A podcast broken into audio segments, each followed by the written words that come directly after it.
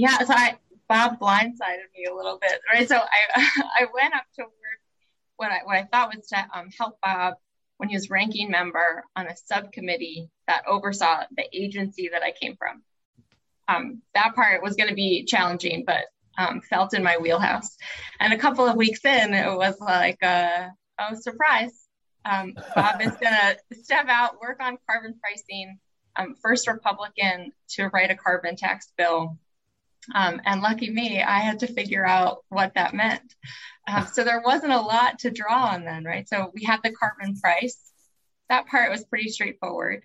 Um, but the what we did with the revenue was we bought down um, payroll taxes, which directly interacts with the Social Security program. And then we were going to introduce this novel concept called a border carbon adjustment, which at that point, the academic literature was Gary Hufbauer at the Peterson Institute had found a footnote in an annex document to a WTO agreement, and that was the justification for a border carbon adjustment. So we had to take that and turn it into legislative language.